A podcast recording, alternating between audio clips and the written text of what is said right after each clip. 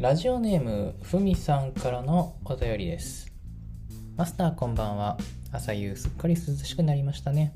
毎回ラジオを聞く前にタイトルを見るのですが今回はキングオージャーの話を冒頭から聞く覚悟をしていました。覚悟って何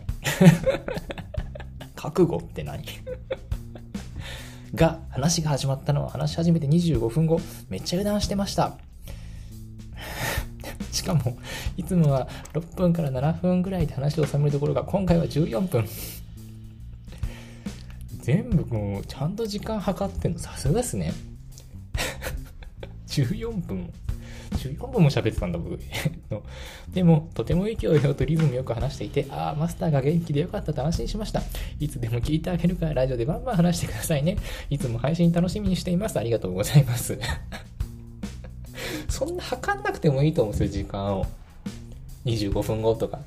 今回は14分。しかもいつもは6分7分ぐらいで話をって。そんな測んなくてもいいと思うんですよ別に。いやすいません。あの本当にね。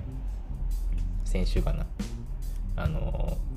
ちゃんとそういう人もいるかなと思ってこう冒頭にこの注意書きのつもりでね。戦隊ものですよ今回。今回はそういう話ですよっていうのをこう。分かるようにさせていただきましたけれどもありがとうございます。本当いつもありがとうございます。はい。いやまあ今日はねもう先週ねいっぱい喋ったんで今日はもう別に特に特撮の話はしないかどうかはちょっとわかんないんですけど、まあ、まあね、そんな別に毎週毎週話すこともね、ないんで、多分、多分、うん、そうっすね。いや、でもさ、こう、いや、今期のね、その、特撮もそうなんだけどさ、アニメとかこう、個人的にツボにはまるやつがめちゃくちゃ多くて、あのまあ、戦隊ものはね、先週喋ったけど、ウルトラマンもね、面白いみたいな話をしてるし。でガーメラも新作やってるし、まあ、まだ見てないんですけどね。でゴジラもさ新しい作品が控えてるわけでしょ。この間ゴジラのさ新しい映画となんか神木隆之介君が出てるやつですよ。あれと僕が大好きな狭間っていう洋服のブランドがなんかコラボしててマジかよ。っ て好きなものと好きなものがコラボしとると やばいと 思いながらこう放心状態で見てたんですけど。いやなんかすごいな。いやなんかねすごいそういうサブカルチャーもはやサブカルチャーという形容の仕方も合ってないような気もするんですけどそういうのがねすごく盛り上がっているような気もするし単純に私の好みのそういうものが今すごい面白いものが多いっていうだけかもしれないんですけどね。いやまたねちょっとほとぼりが冷めたらまたそういう話をがっちりとする回をやりますんで、はい、それではそろそろやってまいりましょう。喫茶結社のラジオ始まります。喫茶結社のラジオカウンター席より愛を込めて。こんばんは。喫茶結社主催の寺西修平です。この番組は喫茶店のカウンター席で繰り広げられる中身があったりなかったり記憶に残ったり残らなかったりするトークを一人喋りでお送りする番組です。京都市千本上立売パーラー喫茶結社の店舗より毎週金曜22時頃 note、 Spotify、ポッドキャスト、 SoundCloud 等でお送りしてまいります。はい。今夜の一杯は、えー、っと、カフェ・ヴェルディさんのモカブレンドをいただいております。ああ、美味しい。ベルディさんは、下鴨にある京都のコーヒーショップなんですけど、まあ後でこれも話すんですけど、今回高島屋の新しい T8 っていう方にお店を出されていて、そこで買ってきたコーヒー豆ですね。なんかすっきりとしてて、あっさり系の美味しいコーヒーなんかこうお店をさ常設で常設でっていうか実店舗構えるようになってから本日のコーヒーそれ自体はそのマガリンの時からずっとあるけれどもメニューとして。だやっぱりこの曲がりの時は週1回とか2回とかだったからそんなに気にならなかったんですけど例えばこう週に何回か来てくれるお客さんが毎回こう本日のコーヒーって頼んでくれた時になんか1種類だけだとちょっとちょっとなみたいな。何種類か用意したいしなんか結構早いペースで変えていきたいなみたいなのをいろいろ考えてしまって。だからまあ相も変わらずいろんなコーヒー豆屋さんを開拓中なんですけど。まあでもねやっぱ美味しいねコーヒー豆。こういうね美味しいコーヒーがあるから私はもう自分でコーヒーを焙煎するっていうのは全然湧かないですね。焙煎はねやっぱこう上手い人がねやってくれるのをいただくのが一番だなと 思います。さてそれではこのコーナーからやってまいりましょう。今週の喫茶月謝このコーナーは今週1週間を振り返って喫茶結社の活動がどんな感じだったのかを振り返るコーナーです。はい。えっ、ー、と今週はですね土曜日お休みをいただきましてだから木金土休みの日で月曜日未部っていう感じだったんですよね。うん。まあなんだろう。今週に関しては結構アップダウンの激しい週というかあ忙しいなありがてえって思う人あ全然お客さん来ないなみたいな日の差が激しい。そういう1週間でしたね。もうなんかそれでいちいち落ち込んだりもしませんけど、うん、あのー、期間限定で出してるリンゴトースト塩キャラメルアイス添えっていうトーストがあるんですけど先週も喋ったかな。まあ、リンゴ消費セニアってことでやったメニューなんですけど意外とこう反響があって。評判もいいのでまあとりあえず今週今月今月というかね今週いっぱいというか10月いっぱいはやって11月の頭までやるかなくらいに思っております。またね11月は冬メニューというかちょっと温まれる系のメニューも増やしていくんでねいろいろこうメニューを入れたり変えたりしながらっていう感じになるんですけどもし気になる方いらっしゃいましたらなるべくお早めに、えー、ぜひぜひ食べに来てください。で今週の未部工店の方はですね木蓮暗薬の方は2週に1回のオリジナルモクテルメニュー。今週は新しいメニューが出る週だったんですけどあの先週のラジオでなんか美味しいのができちゃったけど説明するのが難しいカクテルの説明マジむずいみたいな話をしてたと思うんですけどそれがまさしく今週木蓮で出したモクテルでして、まあ、金木犀シロップを使ったショートモクテル月光って名前に月で香るで月光って名前にしたんですけどそれが結構あなんかすごい今寒いシャレ行ってるみたいになってる。あのそれがとても反響が良くてありがたいことにこのモクテル飲みに来ましたっていうお客さんが結構何名もいらっしゃってめちゃくちゃにぎわってありがたかったんですけど今回はあの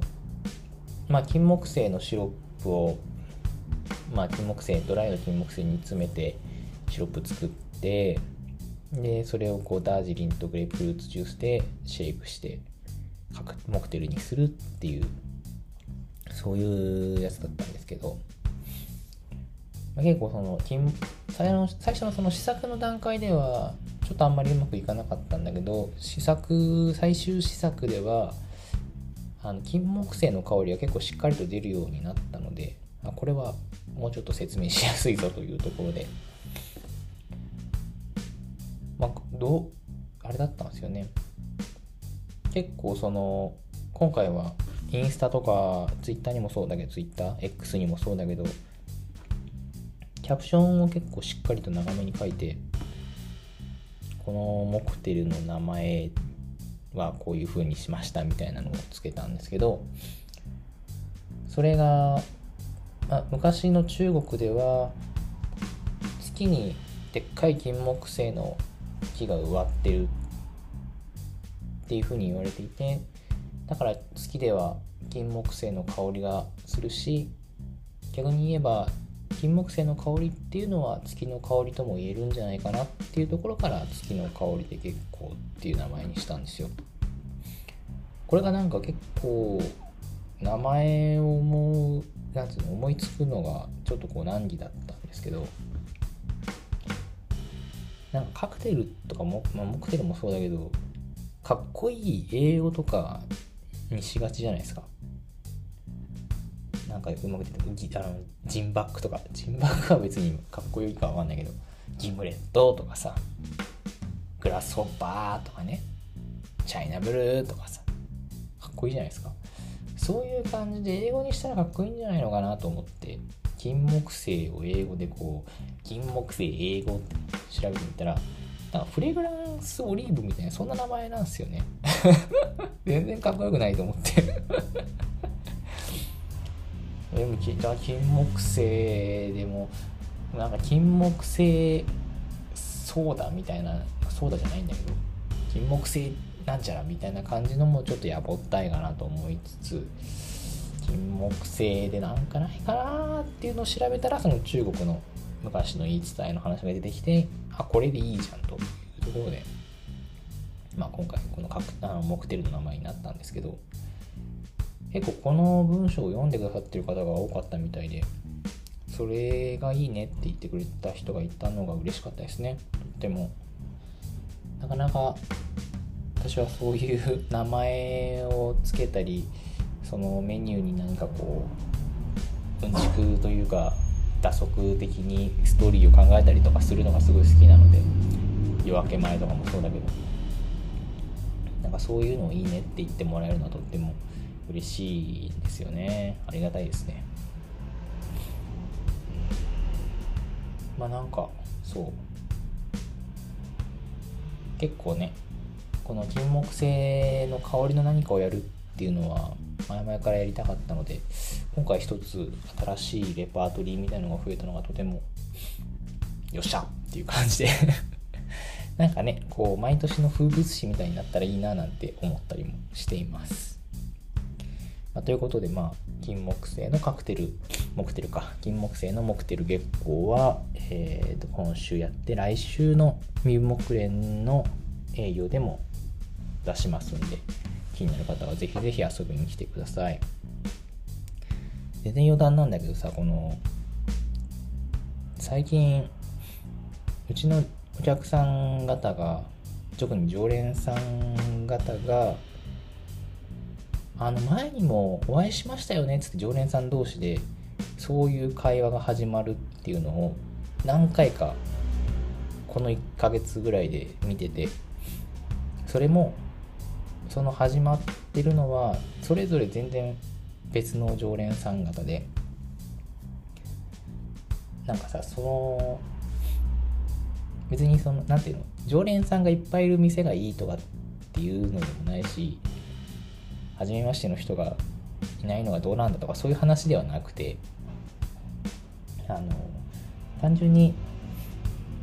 常連さんがまずいてくれるっていうのがめちゃくちゃありがたい当たり前じゃないのでそれは。お客さんゼロの段階からスタートして常連さんがいてっていうのがすごく嬉しいのとそれとその常連さん同士が顔を合わせるぐらい、まあ、常連さんがたくさん来てくれてるってめちゃくちゃ嬉しいしそれとその顔を合わせてで会話が生まれるそういう空気感がある。また会いましたねなんて言えるようなお店の空気が。そういう風にできてるっていうのもとても私はああよかった自分の理想だ。理想的なお店の空気に慣れてんだなっていうのが確認できてめちゃくちゃ嬉しかったんですよね。いやいやこれがさその木蓮木蓮の二部工店だけじゃなくてうちの西陣の方でも同じようなことが起きてて。なんだろうね。常連さん方めちゃくちゃ記憶力いいなとも思うんだけどさ。そういう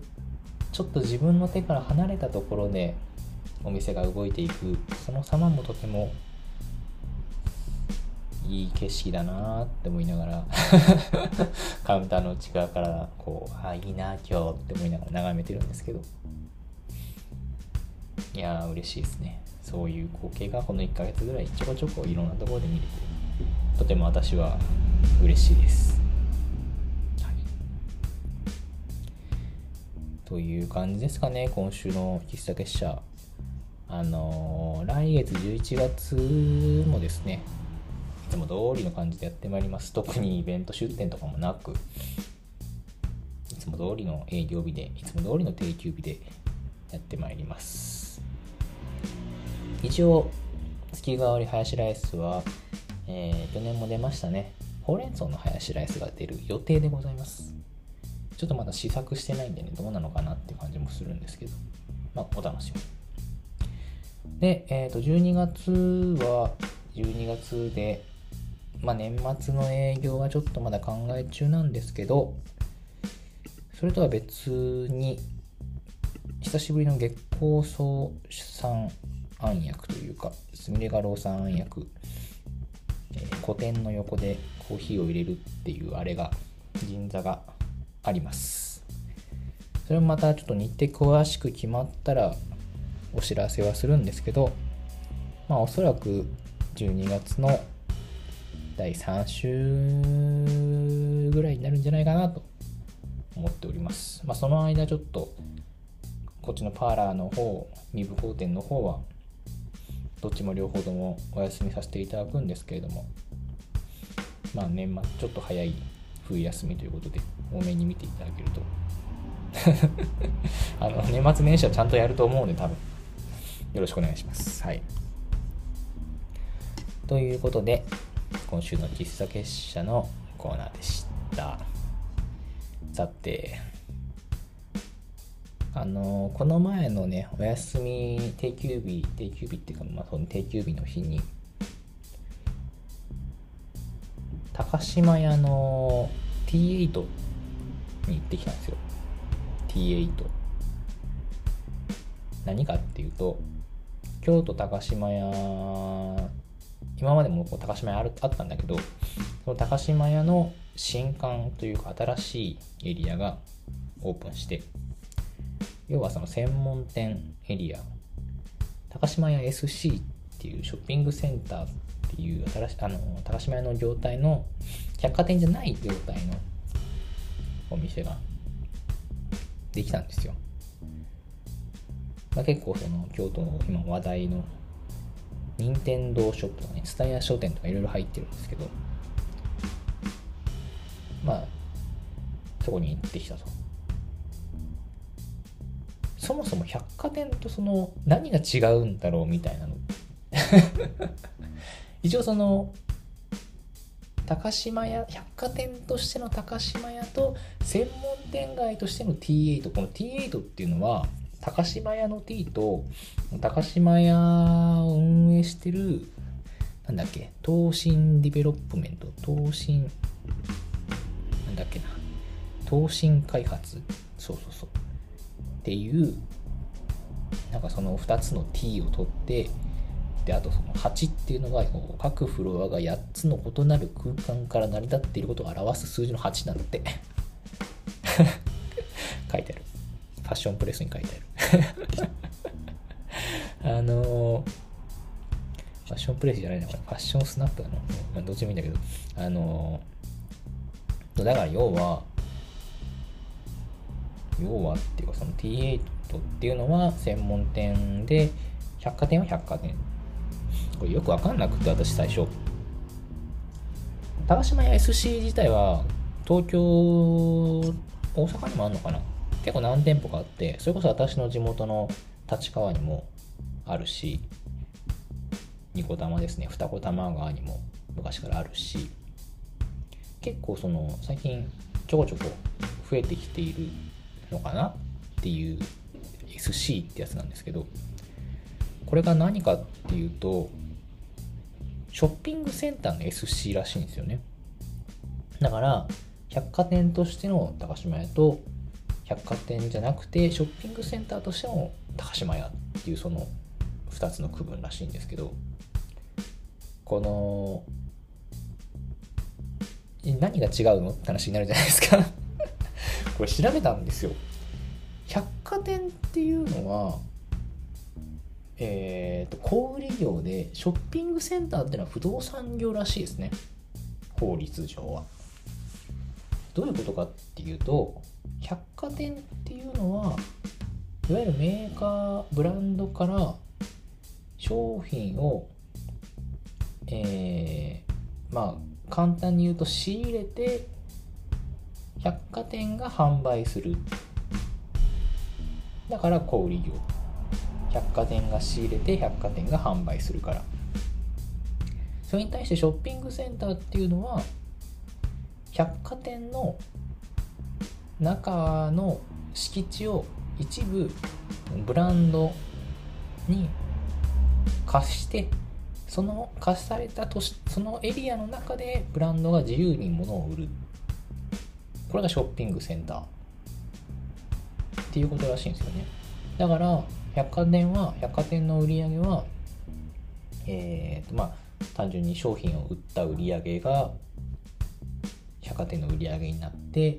ショッピングセンターの場合は、えー、そのテナントに入ったブランドが払う家賃が売り上げになると、まあ、そういうことらしいんですよね。言ってること分かります？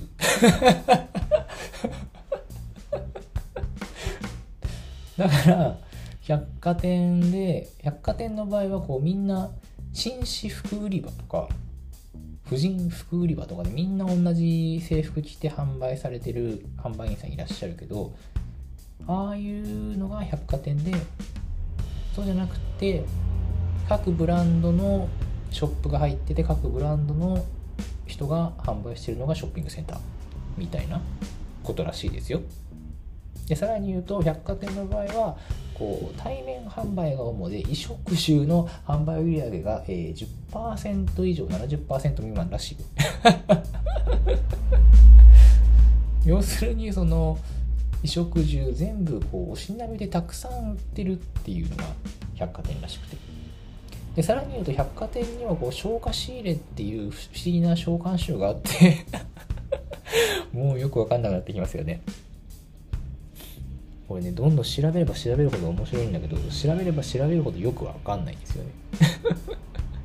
まあ簡単に言うとその百貨店の方は百貨店は本来の百貨店の意味合いは百貨店が、えー、商品を仕入れてそれを販売する。百貨店の人が販売する。ショッピングセンターの場合はえー、百貨店の百貨店じゃないやそのお店のテナントをブランドに貸し与えてそのブランドの人が好きに販売するそれがショッピングセンターっていうことらしいんですよで前振りが長くなったんだけど要は今回その京都高島屋 SC 新しくできた T8 っていうのはショッピングセンターテナントの中にブランドが入ってものを売ってくれるっていうことらしいんですね。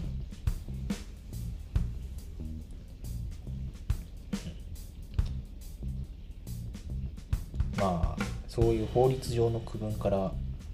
実務的な違いとか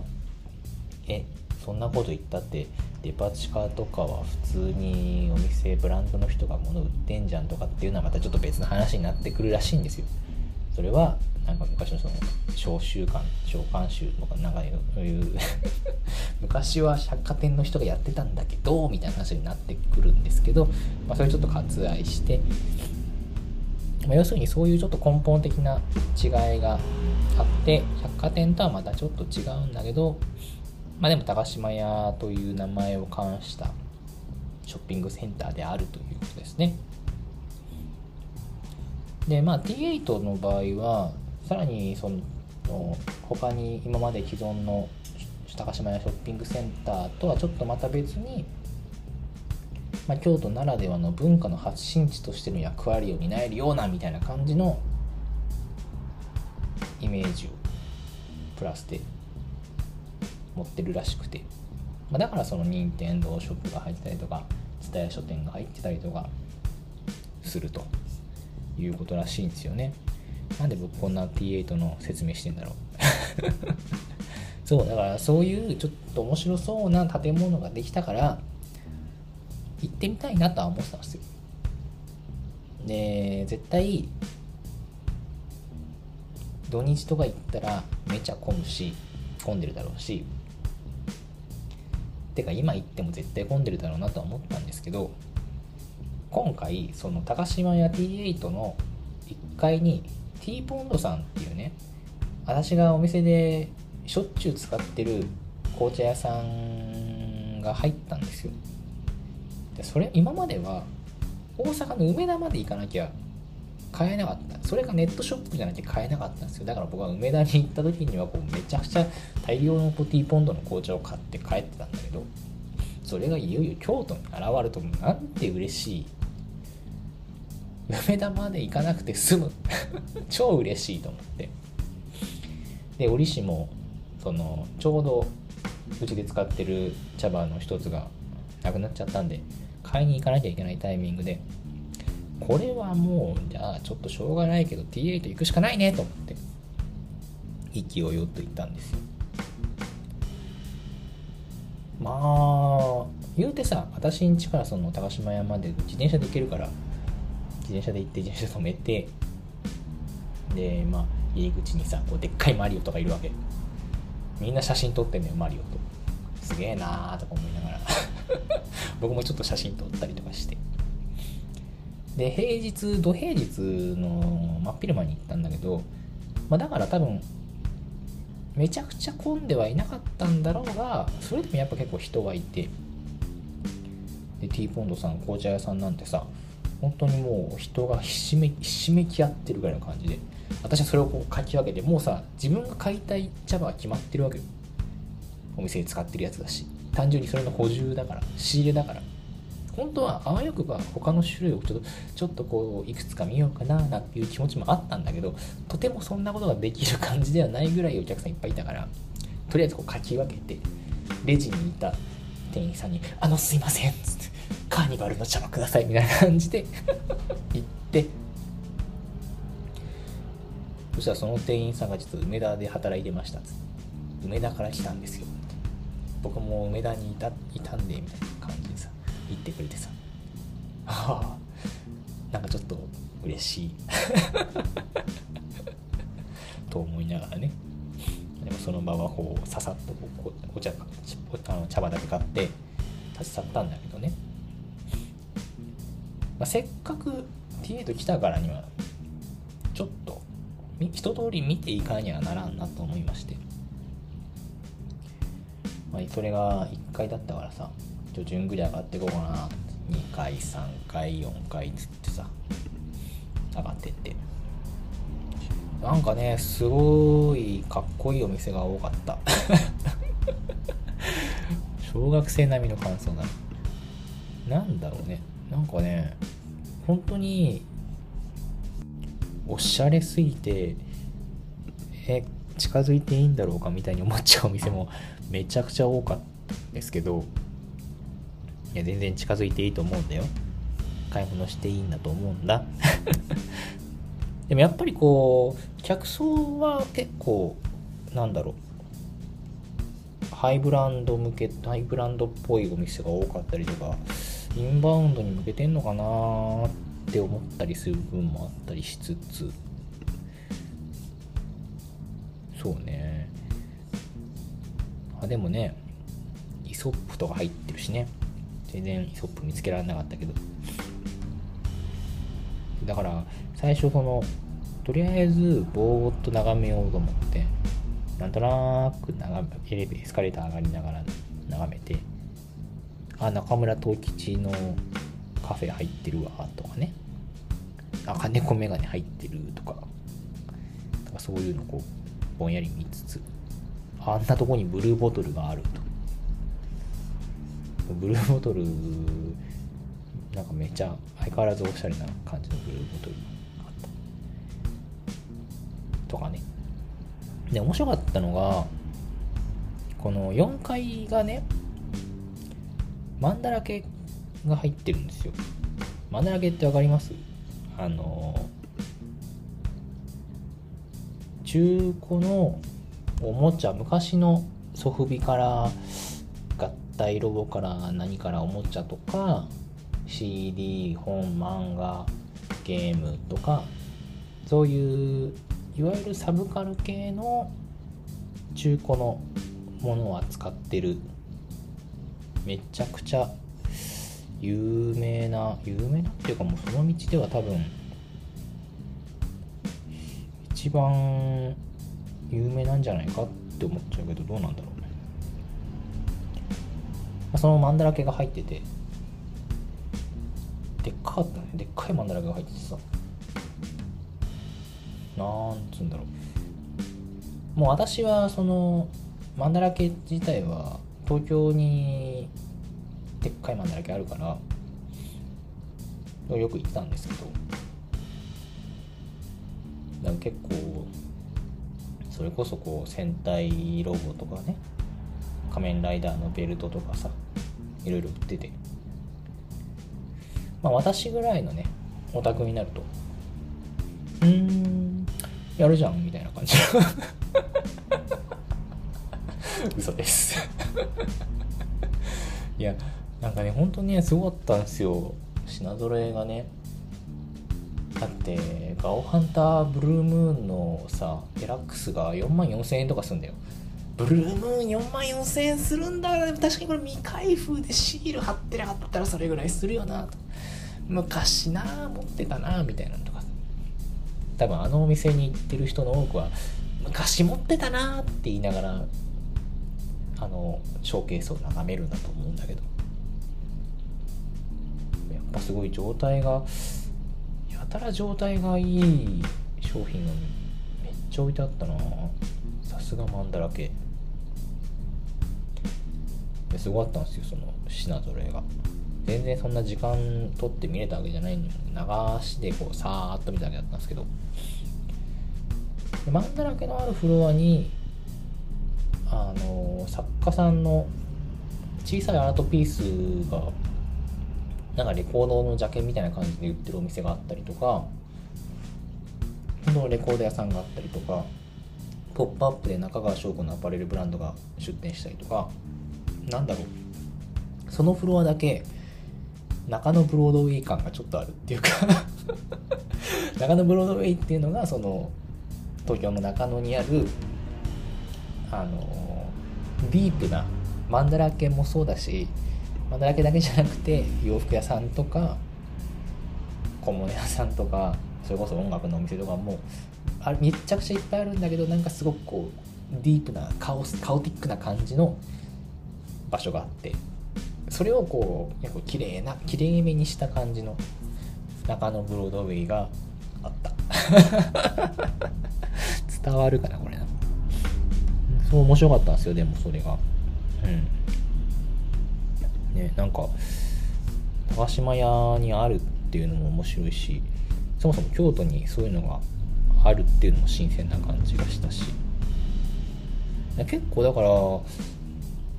日本私みたいな日本人もそうだけど海外の人がやっぱりね結構面白がって見てるんだなっていうのをこう周りで見ながら。そうそう。そりゃそうだよね。4万4000円のガオハンターブルームーンなんてなかなか買えないよね。ガオハンターブルームーンっていう ガオハンターブルームーンっていうのはあれよ。ガオレンジャーに出てきた合体ロボなんだけどガオハンターっていうのが通常のやつなんだけどガオハンターブルームーンっていうのはねこのなんかその月の力を浴びてパワーアップしたバージョン色替えなんだけど要は。色違いバージョンなんだけど限定で限定で販売されたもんだから販売数もめちゃくちゃ少ないし何よりもそのガオハンターブルームーンがめちゃくちゃかっこいいからすごい人気が高くって現在ではプレミアがついて4万4000円と。元値は多分4 5千円ぐらいじゃないかな。うん。多分ね。もう20年以上前30下手したら30年30年言い過ぎか。二十何年前のものなんですけど、はい、っていうのがあってからのこのその上のフロアが蔦屋書店でしていや蔦屋書店京都の蔦屋書店っていうとあの岡崎の蔦屋書店がパッと思い浮かぶんだけどそれ以上になんかこうアートギャラリーっていう感じの蔦屋書店になっててああなんかすごいな。本本を売るっていうのとはちょっとまた別ベクトルを感じるぜと思いながら眺めててですね、まあ、これまだ全然ゆっくり見る時間なかったんですけどでもなんかさこうギャラリーの前でさよかったら見てってくださいって言われるとなんか見に行きたくなっちゃうんですよね。そういう展示も見つつ。すごい面白かったのとまたちょっとねゆっくり時間見て眺めたらまた面白いも出てくるんだろうなーっていう感じの伝え商店ですからね。結構だからセレクトショップっぽい感じでかっこいい小物とか持ってて。そういう本屋のかなんていうのかなくくりにとらわれない感じの広い品揃えだった感じが。それでいてちゃんとおしゃれな感じだからね。かっこいいなと思いながら見てましたけど。でその上に任天堂ショップがあったんだけどその日はその入場券いつもだったらなんかその整理券とか必要らしいんだよね。でもその日はなんか平日だったからか昼間だったからわかんないけど整理券いらなくても入れますよって言うからまあどんなもんだろうって思ってそのフロアまで上がってみたらなんかそれでもめちゃくちゃ人がいてああいいやって 思ってすぐ帰ってきました。そっから、まあ、任天堂ショップはねなんか任天堂ショップらしいんでね。またそのうち行けばいいかなと。そんな別に任天堂のものにあまり思い出はないなと思っ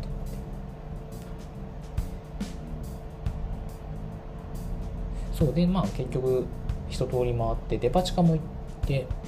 あの地下には昔学生時代にすごい好きだったアップルパイのお店が入っててあすっごい久しぶりに見たけど京都でこの店に会えるとはみたいなね感じもあり。そう。グラニー・スミスさんっていうね。めちゃくちゃ美味しいんですよアップルパイが。あのねあった昔あの大学の近くにあってねたまに帰りに食べに行ったりしてましたね。懐かしい。そう。そういうのもありつつ。だからねなんか総じてすごいあのエリア的にはエリアっていうかその建物の面積的には決してそんなに大きくはないんだけど見どころ満載ですごく面白かったですね。なんかその回っててやっぱり結構私は百貨店とかデパートを回るのが好きなんですよね。なんかそれも単純にそのいろんなものが売ってるのところを見るのが楽しいってのもあるけどなんかその建物が誰向けなのかとか誰の誰どのお客さんに向けてるのかなとか何のためにここにあるんだろうみたいなのを考えるのがすごい好きで。それこそよくよく考えてみたら私の最初の職場はいわゆるその駅中の何ていうのファッションビルの中まあ言うてルミネの中にあったお店だったからとかあのヘルプでパルコ行ったりとかサンシャインシティ行ったりもしたしなんかそういう商業ビルに出入りすることが多かったしこっち来てからも大丸で働いてたりもしたからなんかそういう意味でもこのお店どういうお店なんだろうみたいなのを見るのが結構楽しいんですよね。特に今なんて百貨店大変なんてのはもう言われすぎてるところだけど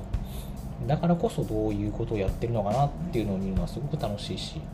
まあ、別に売上規模とかね全然やってること違うから直ちに自分の仕事の参考になるとは思わないんだけどでもなんかそこから、まあ、お客さんとねあそこ行きましたなんていう話になったりしたら面白いしこうやってねラジオで話したりもするわけだからね。そういうのは楽しいよなと思いながら回ってました。いやなんかね京都にもまた新しい見どころが一つ増えててかマンだらけだからねマンだらけなんてねもうね無限に入れるんだよ。ずっと入れるんだよマンだらけなんで 永遠に見てられるからね。SH フィギュアアーツのコーナーとか今回見てないからね。見たらねもう絶対入れるしね。でも万が一欲しくなっちゃったら大変だからね。そこだけちょっと気をつけなきゃと思いながら。まあねちょっとぜひねあの京都お住まいの方はね行った方がいらっしゃったらあのどうでしたって話を聞かせてほしいなと思います。はい。そんな感じですかね。今日はなんかその新しくできた高島屋の別館 T8 をぐるぐる回ったっていうそんなお話でございました。喫茶結社のラジオではお便りを募集しております。お悩み質問最近ハマっていることマスター聞いてよって話なら何でも OK です。メッセージが採用された方には喫茶結社のラジオオリジナルステッカーを差し上げます。ラジオのキャプションのリンクからぜひぜひお送りくださいませ。またラジオの収録後記や写真などをノートの喫茶結社のラジオのマガジンに掲載しております。ノートで喫茶結社で検索していただきますと出てくると思うのでこちらもどうぞ合わせてお楽しみください。それでは今夜のお別れの一曲のコーナーです。この番組では毎週お別れの一曲をご紹介しております。ネットラジオなので放送することはできないので勝手に検索して聞いてくださいね。ノートのラジオのページ、Spotify のキャプションにはリンクを貼っておきますので、そちらからもどうぞお楽しみください。はい、ということで、えー、今週はですね、私の推しが、えー、出産したということで、出産記念、祝出産おめでとう大師、ねむきゅーんはい、ということで、あの、あれなんですよ、でんぱ元でんぱ組.inc のですね、夢眠ねむがですね、まあ、もう結婚して久しいんですけど、第一子出産しましたっていうのをねつい先日あの投稿されていてですね。こんなめでたいことはないということでちょっと勝手に盛り上がっていて私の中で、まあ、そういうこともあって今回今日は電波組インクの曲を持ってこようということでございますよ。意外とこのラジオでは電波組の曲はあんまり紹介してなかったっていうね。まあネモペロの曲は紹介したけど。なんかね、それ以外に電波で紹介した曲って何だったっけな。なんかね、意外と少ないんですよ。えー、っと、あー、おやすみポラリス、さよならパラレルワールドか。これもいい曲だったね。本当にすっごい好き。でもそれ以外は、あの、電波の曲、実は紹介してないってことで、電波組インクの楽曲の中でも、好きな曲どれって聞かれた時に多分一番好きは全然絞り込めないんだけど5本の中には入る5位ベスト5には入るですこの曲みたいな曲を持ってまいりましたまあえー、明日地球が粉々になってもっていう曲なんですけどこの曲はですねいつの曲だっけな結構あでも私が学生時代の曲だと思うから2016年かでもあ2016年なんだ。ギリギリ学生時代って感じですね。この曲はまあ2016年まだ電波組インクがこの時はえー、みりんちゃんもがちゃんねむきゅんピンキーえいたそりさちーの6人でやってた時の曲なんですけど浅野いにおっていう漫画家の、えー、おやすみプンプンとデッド・デッド・デーモン・デ・デ・デストラクションの人が作詞をした。そういう曲でして。まあだからそう。この曲はだからねそう。最初にその朝のイニオが作詞しますっていうリリースが出て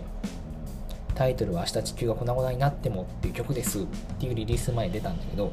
そこから実際のその楽曲の発表目ちょっと間が空いててどんな曲なんだろうみたいなのがすごいこう楽しみだったんだけど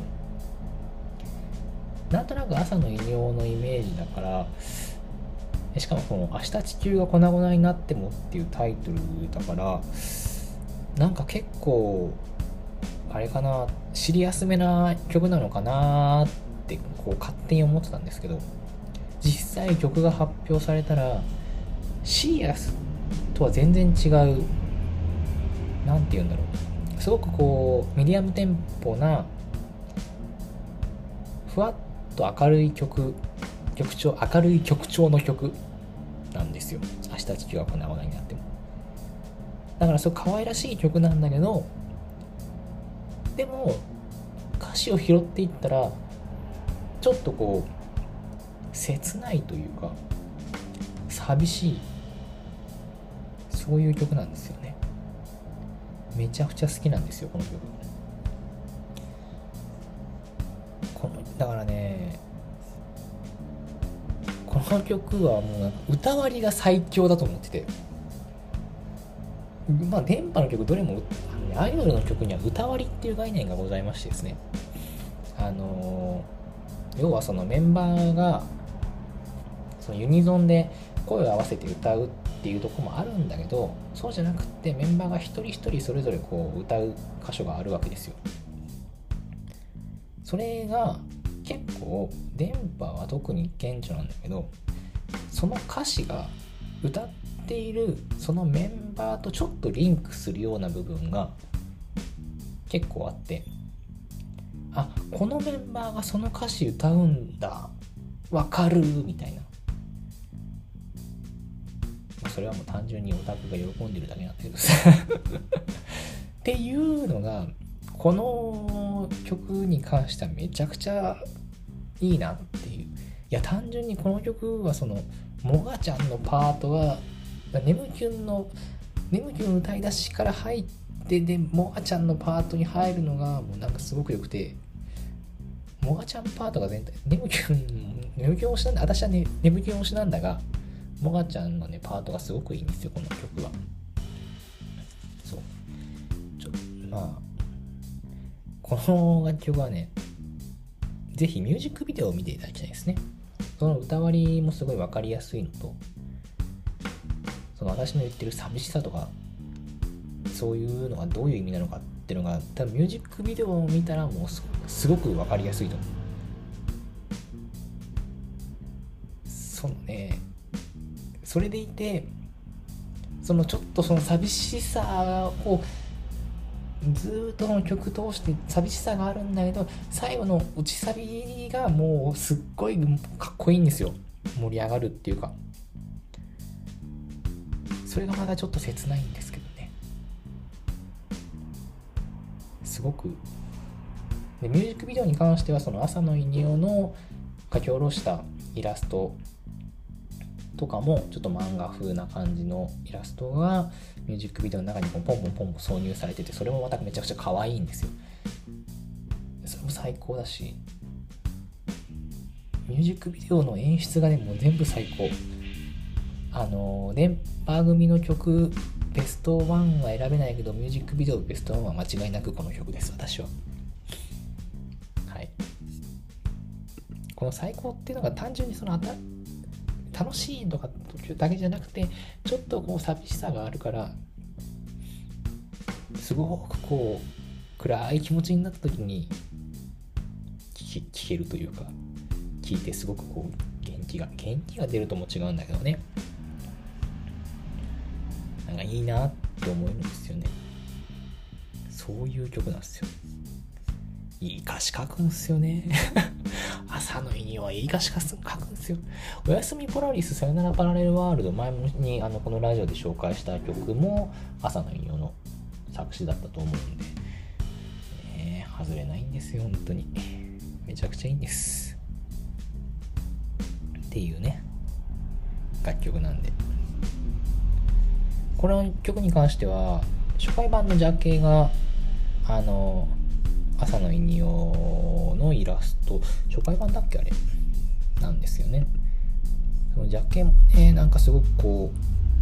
う、あ、そう、初回版 A だ。初回版 A がね、あの、そのイラストもね、すごくこう特徴を捉えてて、めちゃくちゃいいんですよ。そうねでもね明日地球が粉々になってもはね初回版もいいんだがね通常版のジャケもめちゃくちゃ可愛い可愛いってかっこいいんですよね通常版のその衣装がねほんとミュージック通常版の衣装がすごくこうシックで黒いかっこいい衣装でそれもその楽曲がリリース楽曲が実際に流れる前に先に多分画像が出てたと思うんだけどめっちゃかっこいいじゃんって思ったのだが実際ミュージックビデオで出てくるのはほんの一瞬でしかなくてああ もっと見たいって。かっこいいのに。って思った。はい。そんな曲です。はい。ということでですね。あのネムキュン第1誕生おめでとうということで今夜の別れの一曲は、えー、電波組インクで明日地球が粉々になってもまだまだというかね寒くなったり暑くなったり急に寒くなったり全然落ち着かない日々が過ごし続きますがご自愛して夢夢体調を崩さずゆっくり休みながら過ごしてくださいねそれでは今宵も素敵な夜をお過ごしくださいまたね。